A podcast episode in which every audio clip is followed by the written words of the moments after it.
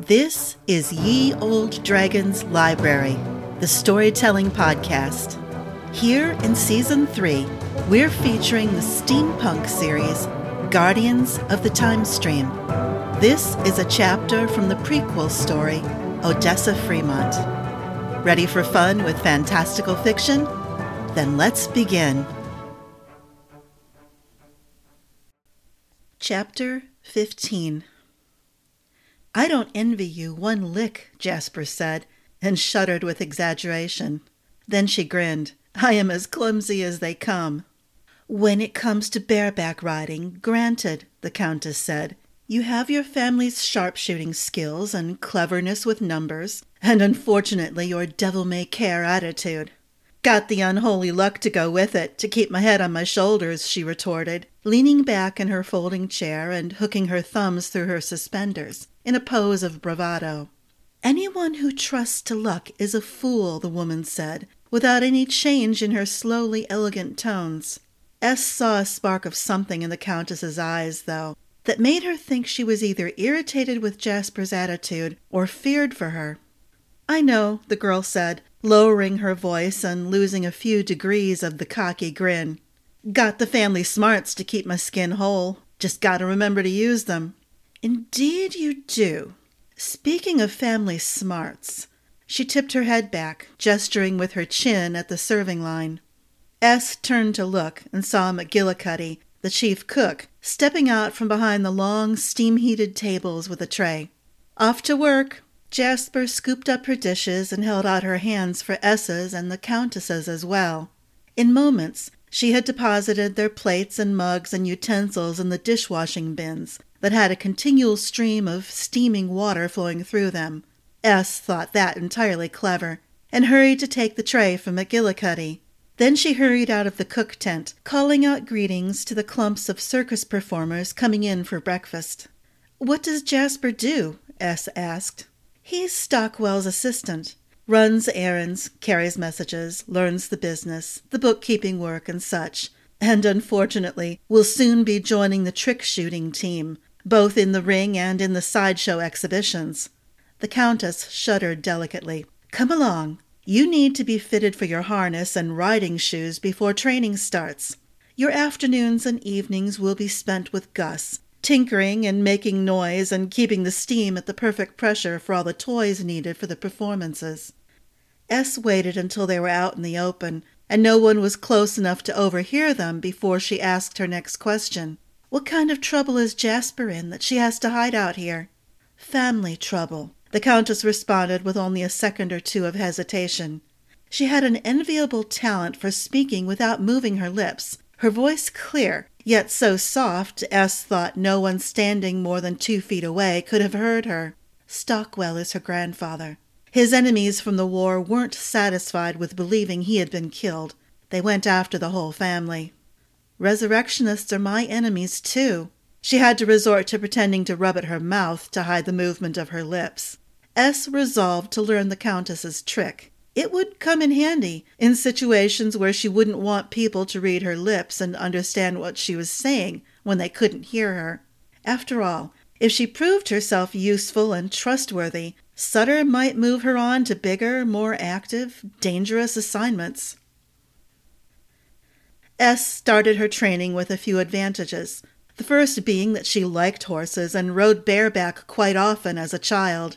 Her brother had been an adventurer, and as their grandmother often accused, had a goal of breaking all his bones before he became a man. Ess had insisted on following in her big brother's footsteps, to the point of disdaining a saddle, except when she needed to appear in public and in skirts. She had held on to her bareback skills, despite the equestrian training of the academy, which insisted that true ladies rarely rode faster than an elegant dancing walk around the park. While the Academy did win dozens of ribbons for equestrian skills, most of them were for the horse's conformity to standards of breeding, gait, and what the riding masters called equestrian dance. Ess decided she could handle this part of her duties quite well and have fun at it, until Roscoe Fletcher, the riding master, told her to stand up on her horse's back. When she hesitated, while the big gray gelding galumped around the training ring, the skeletal black man flicked the end of his long training whip pole at her. She flinched and twisted out of the way, nearly falling off, while the gelding didn't even flick an ear. Ess held on to the mane as she contorted, trying to get to her knees. She couldn't seem to ignore that whip tip that hung two feet over her head as the horse completed another circuit of the ring. That made finding her balance and levering herself to her feet even harder than if she had tried it without anyone watching her. Halfway to a standing position, with her knees and back bent and a few strands of mane sticking to her sweaty fingers, Ess felt her center of gravity shift. Holding her breath, refusing to let out a yelp for help, she froze. Gut instinct said quick movements would only make things worse. Gut instinct didn't factor in the horse's continuing, jolting, jerky steps in that awkward place between trotting and galloping. One foot lost contact with the horse's back, despite the nubby leather sole of the riding shoe that, Roscoe had promised, would grip the horse's hide better than glue. Everything slowed as if mired in molasses in winter. Ess twisted, jolted by another horse step. An image of sliding down those heaving flanks and going under, to be trampled by those big black shod hooves, made her heart race. Think, think, think, she snarled silently in her head, still refusing to make a sound and entertain anyone who might be watching. Roughhousing memories with Yulie came to the fore, and her body remembered, despite the years.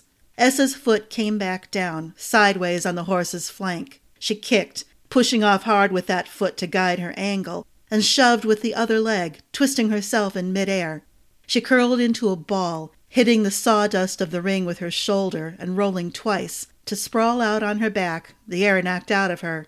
Applause somehow penetrated the hammering of her heart in her ears as she struggled to remember how to breathe. Very good, Roscoe bellowed, taking his own sweet time to cross the ring. He held out his hand to help her up, but only after Ess had sat up and remembered how to breathe. Knowing how to fall without getting hurt is half the battle in learning trick riding. Willie, me lad, he said with a fake Irish accent. He turned and gestured to one of the older men who stood on the sidelines, tending to the horses. The harness, if you please. At first, Ess couldn't figure out what the tangle of leather straps and buckles hanging from the rope on the long pivot arm was for. Then, as Willie and two other men brought the long pole and settled it into a metal tube set into the center of the ring and attached the pivot arm to it, she caught on. Astonishment warred with relief when she understood, but both feelings were overtaken by anger. Why did you make me try standing up without it? she demanded, as she responded to Roscoe's imperious gesture and approached him in the center of the ring. Fear is a better teacher than hours of lecture, he was so calmly matter of fact in his explanation, she thought she could hate him. It would have been better if he had been amused, as if he had been pulling a trick on her. Besides, I needed to see if you knew how to fall, or if I'd have to waste a couple days teaching you that before we got you in the harness and moved on to having fun. He winked at her. Fun! She snorted and turned around, raising her arms to let him adjust the straps of the harness that would keep her in the air whenever she slid or fell, or as she later did a few times, bounced off the horse's back. Ess hated admitting he was right. There was something almost amusing about losing her balance and suddenly finding herself swinging in a wide arc on the end of the rope. When she had time to think later, grateful for the steady supply of hot water that eased some of her bruises and aches, there were similarities between Roscoe's teaching style and her grandfather's. Ernest Fremont liked to hand his grandchildren massive books, or give them a vague assignment to research something, and then set them free to read and find their own answers. They could write down all the questions they wanted on whatever subject he had given them to study, but they were to try to find the answers for themselves. Roscoe had a tendency to give instructions, but few explanations, until after Ess had learned enough through repeated, aching, clumsy, embarrassing failure. After nearly an hour of private lessons, bumping and bouncing and falling and twisting, and managing to stay on her feet for two complete circuits of the ring, the equestrian team came into the tent for rehearsal. Ess was sent up a pole to sit on one of the acrobat perches and watch. Will I have to copy everything I see tomorrow? she asked, as she snapped off a salute. Roscoe's responding laughter was deep and lazy, with malicious undertones that didn't fool her for a moment.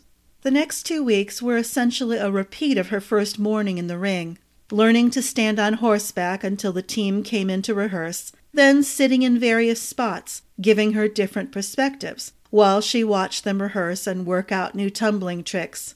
After four days, Roscoe took the supporting harness away, and Ess learned how much she had come to depend on it to keep her from going under the horse's hooves. She only fell off the horse five times, and agreed that learning how to fall was the largest part of the lessons. After that, once she could find her balance and keep it no matter how the horse changed his gait, Roscoe started her on tricks. When she could hop from one foot to the other, leaping up high in the air and kicking her legs wide apart in between, and then stand on her hands on the horse's back, then Roscoe graduated her to working with the team. She had to learn Perdita's role perfectly, after all, and only had six weeks in which to do it. Afternoons with Gus usually ran between the extremes of silent contemplation of the various parts of the steam engine and frantic, greasy, sweaty activity during performances. Ess started out as one of the stokers, hauling buckets of coal and pumping water into the boiler. Then she kept busy getting her hands caught constantly as couplings were shifted for one mechanical trick after another. If the clowns weren't getting ready to race around the ring in their steam powered carts, the ladder for the firemen clowns had to be raised and lowered by steam so that it seemed to have a life of its own. Gus gave Ess two pairs of gloves and thick canvas and leather coveralls just for performance times, because each performance resulted in getting thoroughly soaked and near scalded by the steam from the pipes and unscrewing connectors. She had a third set of gloves and coveralls for the lulls between performances.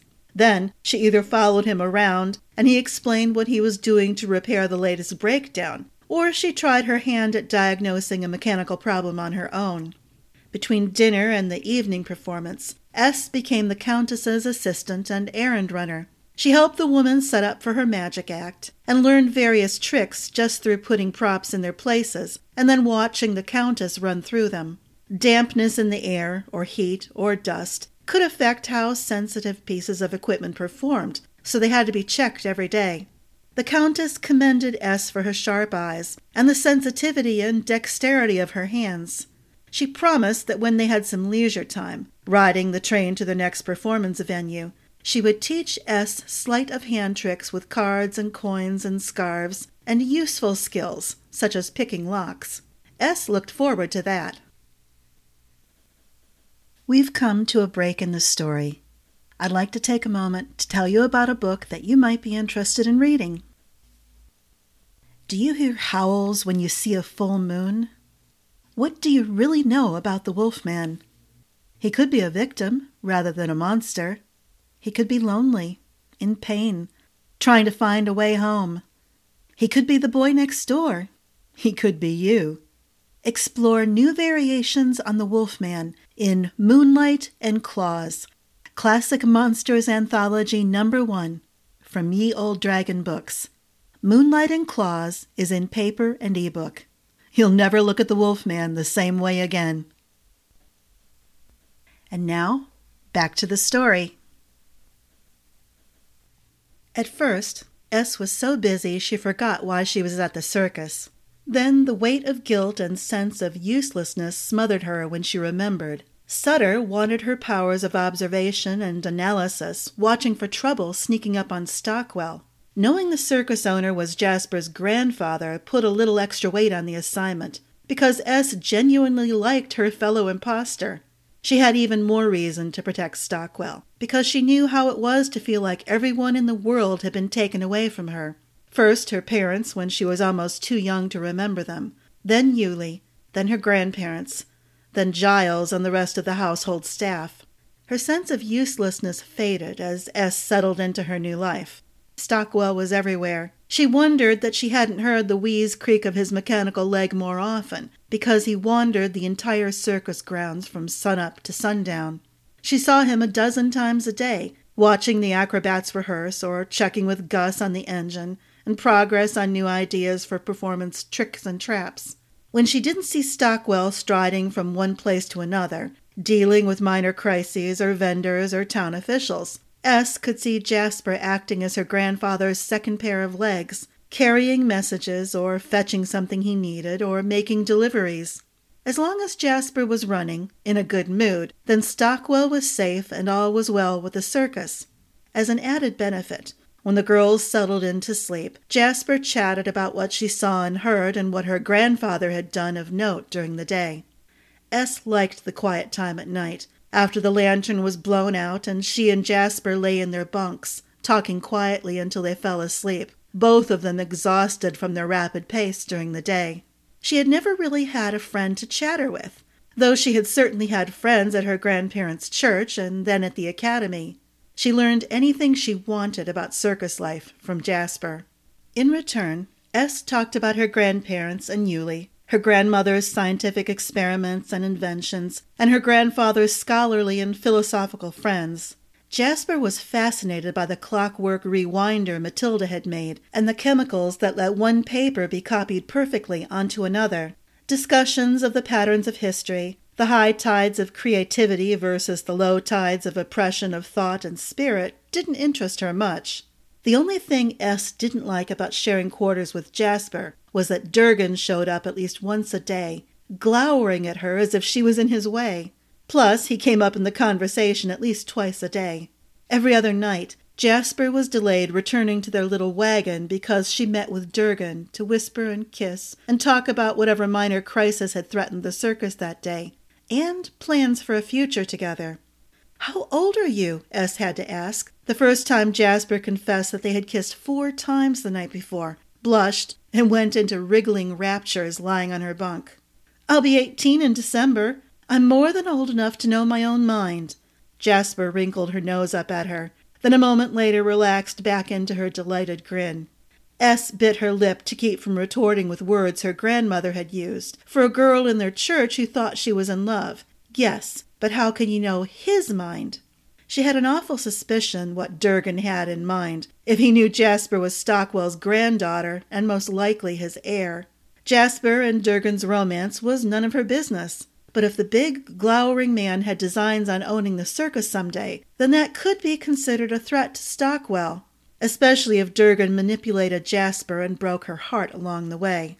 Ess resolved then to include Durgan's name and his relationship with Jasper in her first report to Sutter.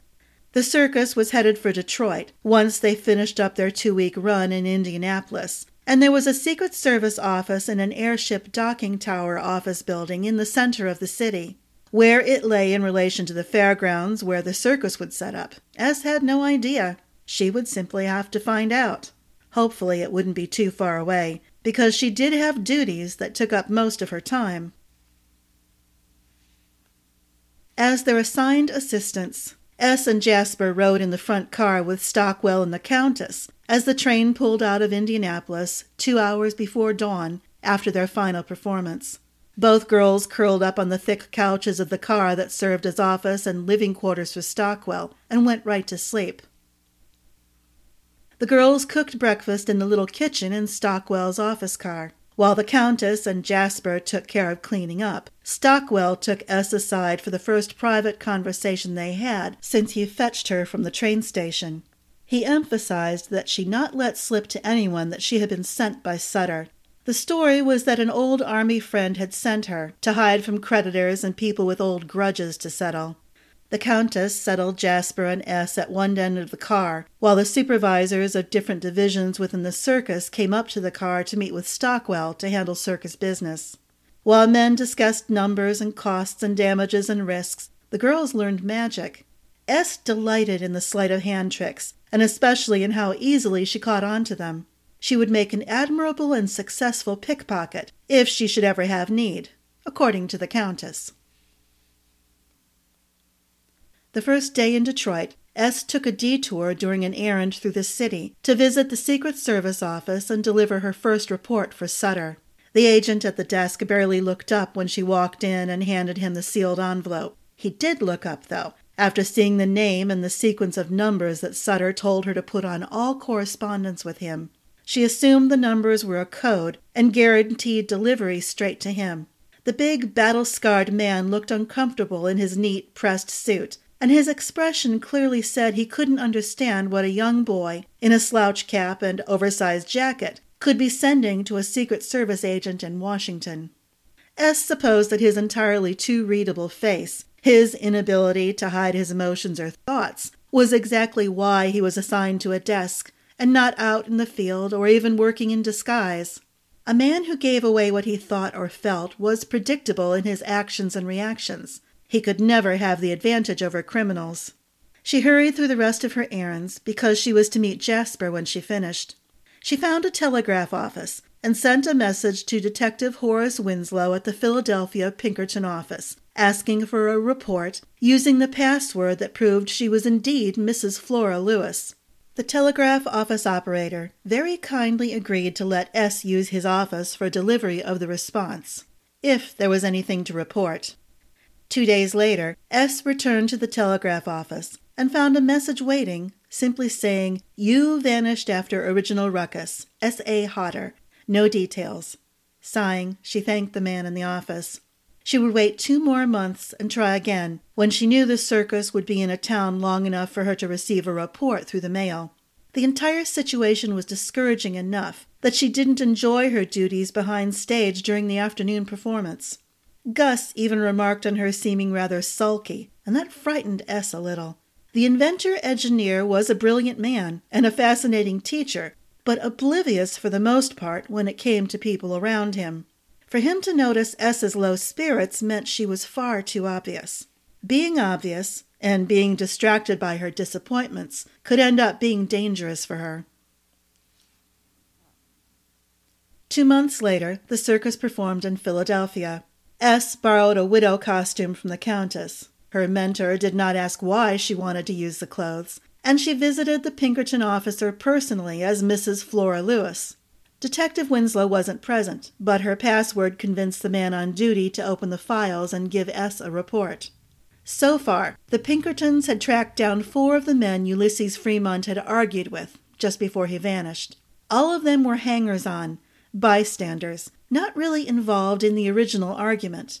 All of them agreed that the men who accosted her brother had accused him of either taking something that didn't belong to him or of being where he didn't belong.